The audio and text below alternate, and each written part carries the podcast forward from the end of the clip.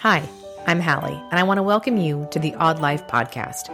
That's spelled A W E D, which stands for Awake, Well, and Empowered. In this space, you're going to hear inspirational stories, candid and heartfelt conversations, as well as advice from experts, all with the intention of helping women like you live AWEd AF. Because I believe that the more of us that live awake, well, and empowered, the better this world will be. So thank you for being here and welcome to your AWEd life. Hi, everyone. Welcome back to another episode of the AWEd Life Podcast. I am your host, Hallie. How's it going? Hope you've had a great week. Uh, I have been thinking about this topic ever since I heard a podcast episode last week about love. So I thought it'd be a great episode to talk about this week because it's Valentine's Day week. Um, I have been thinking about some things I've been doing, some bad habits that have not been serving me very well. But this podcast episode I listened to kind of turned that light bulb went on, and I was like, oh my gosh, I think this is why. And so I wanted to share it with you because it was an aha moment for me. And I think maybe it would be helpful for you uh, to hear this in case you are doing the same things that I'm doing.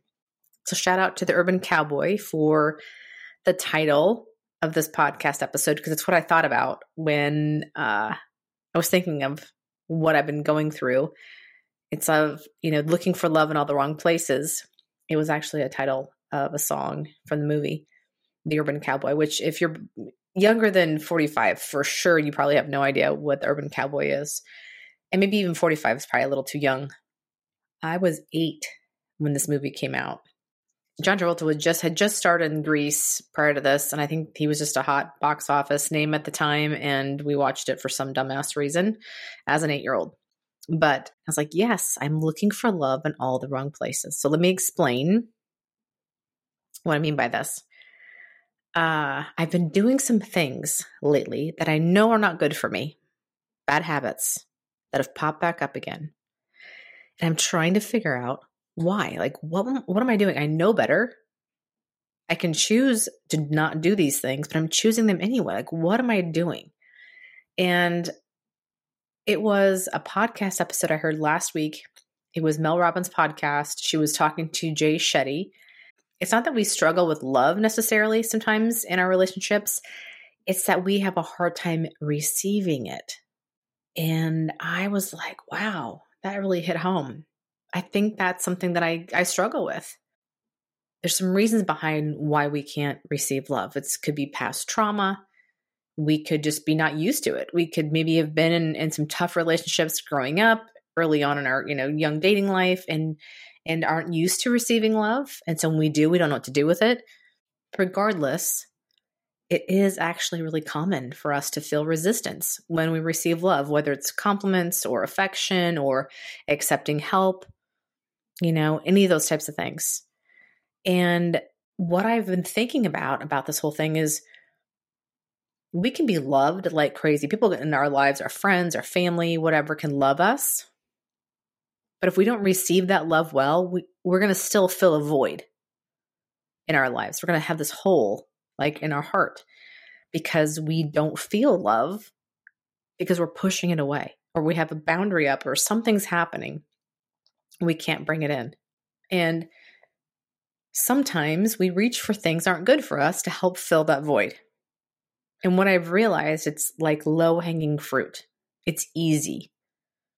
It's a lot easier to do something that's not great for us sometimes than doing the hard thing, which is allowing people to love us.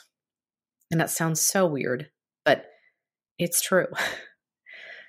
so let me give you the example of what I'm doing, and maybe you can identify with this. And I'm sharing this because you may see yourself doing the same things or something close to the same.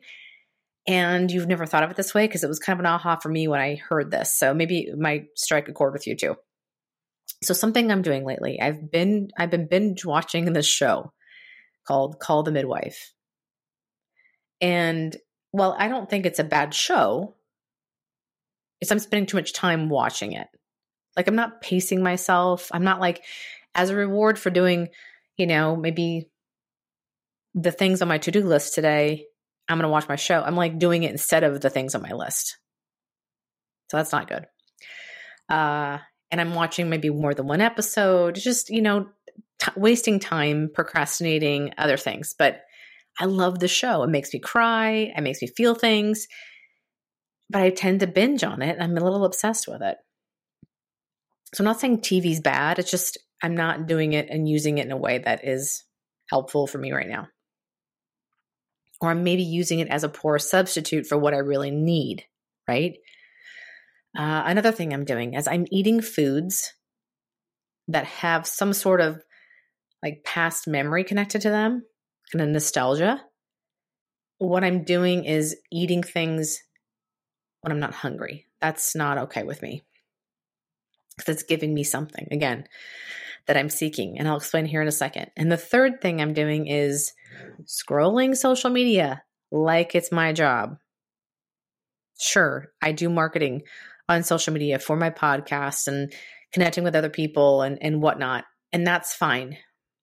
It's when I have the unhealthy amounts of screen time and I'm scrolling at 11 o'clock at night, or when I'm supposed to be doing my podcast editing and I'm sitting down and I'm like checking on every social media account I have on my phone rather than get to work.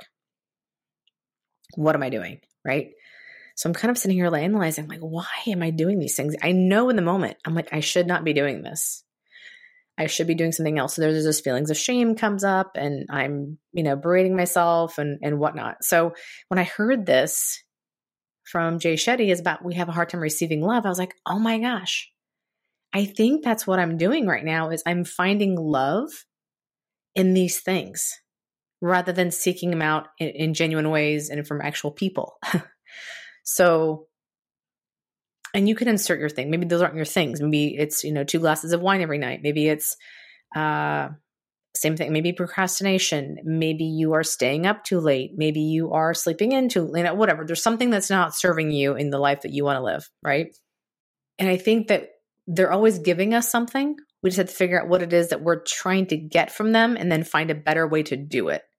And I learned that from a, a workshop I did 10 years ago almost 10 years ago, my friend Katie Den Ouden. She was on the episode four of the podcast. And it was through this workshop. She talked about this. I don't remember which week we were in, but when we do things uh, in our lives, whether bad habits or, you know, whatever toxic behaviors or whatever, they're always giving us something. So maybe at night, that two glass of wine habit you have, you're wanting to feel relaxed. Okay, so then the advice is okay, what is there's something else you could be doing to help you relax at night that isn't as harmful. And maybe that is going upstairs and get taking an Epsom salt bath with some essential oils and reading a book or putting in, you know, just some music and meditating or whatever. So there is something that that habit or that behavior is giving you. So I had to sit and examine, okay, what are these things giving me? And I looked at the TV show so I'm looking at Call the Midwife. Well, I miss my kids because I've got one that's that's out of college and she's living in a different city. I've got one that's in college and he's living eight nine hours away. I've got another one that's the last one at home and he's busy. He's a teenager. He's got his own car. He can drive and he's gone a lot. So it's a lot of alone time, right? And I miss my kids. And uh, so I think watching Call the Midwife, it takes me back to when they were little, that mother child bond, that feeling of motherly love that you have, this unconditional love for your kids. There's kids loving on their parents. There's just like this moment in these shows that are just, oh, it brings back all those memories. And so maybe I'm trying to feel close to my kids by watching this show. Call the Midwife is a show that is set in uh, East End London. It's in the late 1950s. Uh, there is a home called Nonnatus House, and it's um, where the midwives and the nuns live together to serve the community. The midwives and the nuns help run prenatal clinics, they help deliver babies, they do postnatal care, whatnot. And so they are living together. So there's, there's a sisterhood bond that's happening, friendships, And then there's also this humanitarian love that's happening within the community. Because this area of London at the time is not a well off community. It is people that have maybe blue collar jobs, or there's, you know, where the, the ships come in, it's dock workers, it's men that work on ships and are gone for, you know, long periods of time. This is a time of mothers staying home. And they, when they get pregnant and married, they stay home, they don't have jobs. And there's that whole dynamic as well. And at this time, there's universal health care. So things are taken care of. So there's this little, this feeling of humanitarian love, humans taking care of other humans, uh, not at the expense of right money and business and capitalism and all those kind of things that kind of sometimes get involved in healthcare. So there's those feelings that are felt by watching this show. So my thoughts are okay. Again, like I said, feeling close to my kids by watching this show. It's helping me feel maybe a sense of sisterhood by watching the show. And then there's this humanitarian love that I'm feeling this this people doing good things for each other in this show. So instead of sitting there watching a TV show trying to feel these things, what if I actually did other things that gave me that? What's a healthier thing I can do to give me these things? So I can call my kids, we can FaceTime. I can send them a card and tell them I'm thinking of them and send no, maybe a gift card, or maybe it is just calling them and asking them how their week is and just listen. Let them dump whatever's going on on me and just be there for them. So uh, then the other part, there's the the sisterhood, right? Uh, calling some girlfriends, asking them to get together, whether it's coffee, go for a walk, uh, just call, get on the phone. I could also send a letter, send a send a card, thinking of you, anything. Because what I'm realizing is that sometimes when we need something in our life, we have to go out and give it. And when just by giving somebody the thing you're looking for and needing, we can get that feeling. So rather than sitting around waiting, waiting, waiting for my friend to call me or my kids to call me, make it happen myself because then I can still get that feeling. I can still feel close to my kids if I make the phone call. I can still feel close to friends if I initiate, you know, an activity or whatever.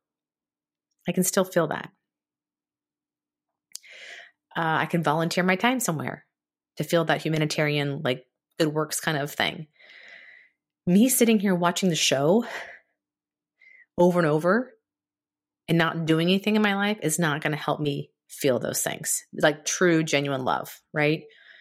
So I'm recognizing that from the binge watching.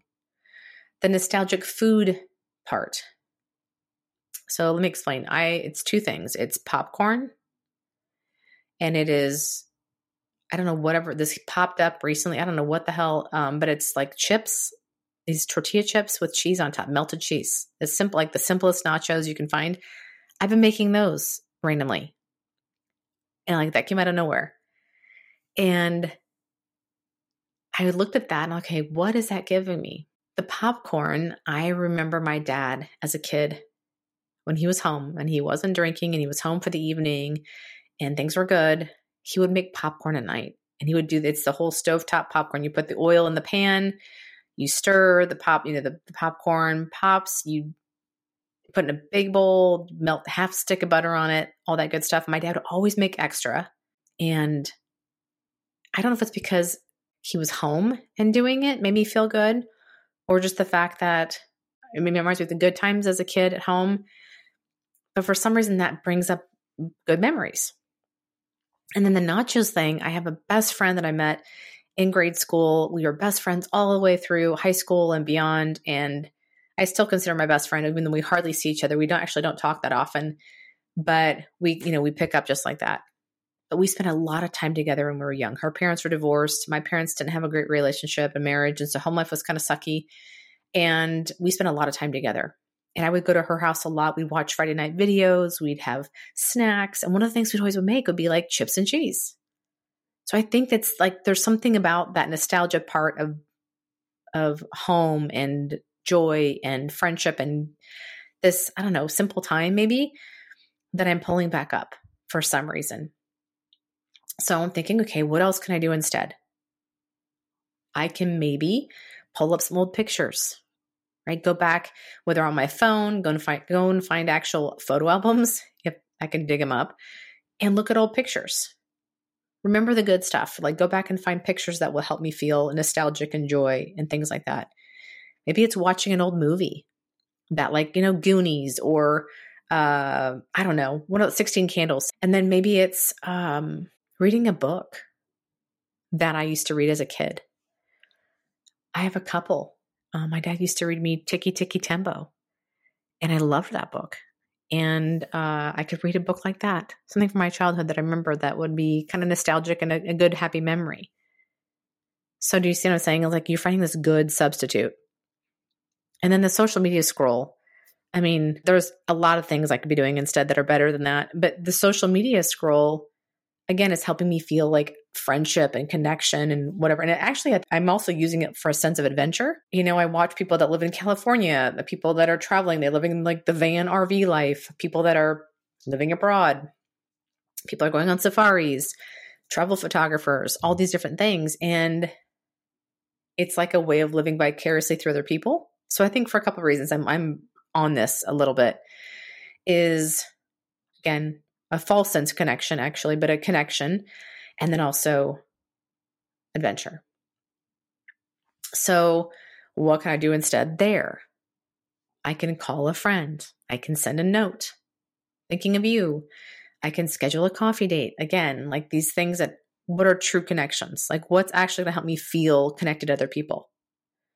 Go for a walk with a friend, meet somebody new, you know, a stranger and get to know somebody and make a new friend. Or schedule a weekend getaway. Go walk on a trail that I've never walked on before. Find a way to get out in the world that's not the norm. All of those things for me can feel like a sense of adventure. And that will hopefully let go of this need to be on social media or scroll through just stuff. I mean, I'm going through TikTok and my Instagram. I'm going through my, I'm even getting on Facebook. That tells you anything.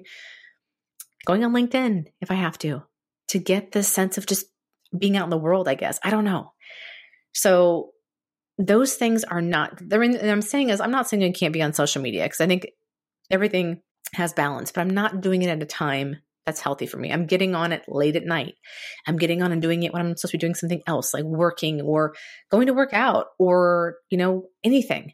What I learned was the, these replacements, these things are still getting the thing you need and you want, but in a healthier way. And those things I was doing, binge watching, you know, eating foods when I'm not hungry, and uh, the social media scroll, those are low hanging fruits.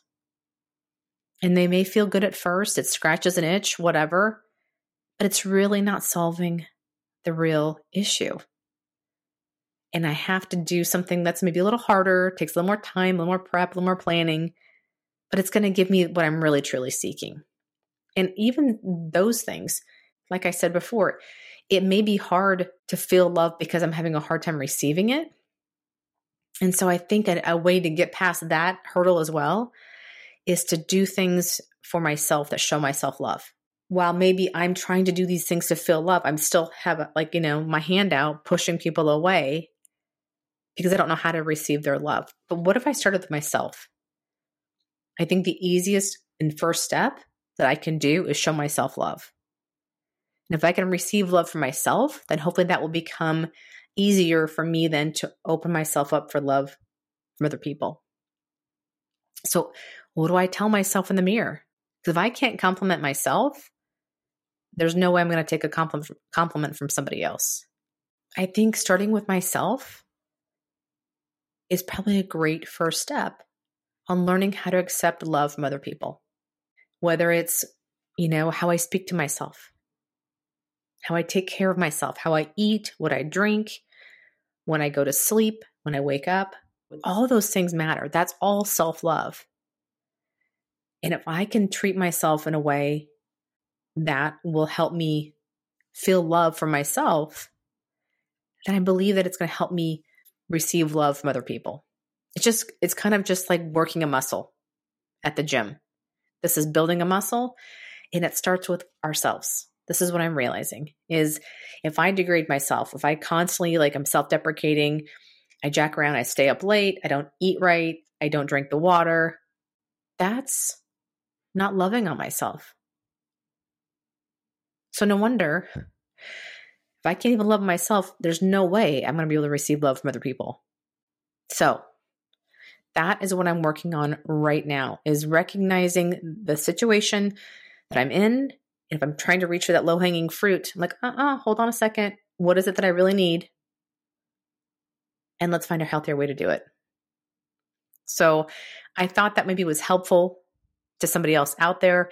I'm going through it. I'm learning. Uh, I'm going back to some, you know, old tools that I had in my toolbox. I haven't, I've been neglecting and bringing them back out. So I'm hoping this helps you as well.